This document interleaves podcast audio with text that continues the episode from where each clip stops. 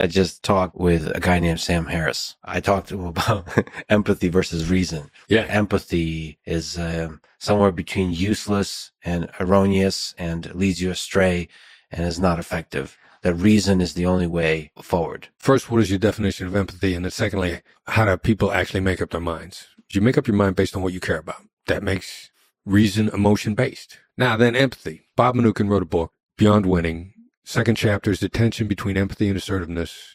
Still the best chapter on empathy I've ever read anywhere. Bob was the head of the program on negotiation. He's also uh, agreed to be interviewed for a documentary uh, that's about me and my company, What's the name of the documentary? Tactical Empathy. Good name. So Bob's definition of empathy said not agreeing or even liking the other side, just straight understanding where they're coming from and articulating it, which requires no agreement whatsoever.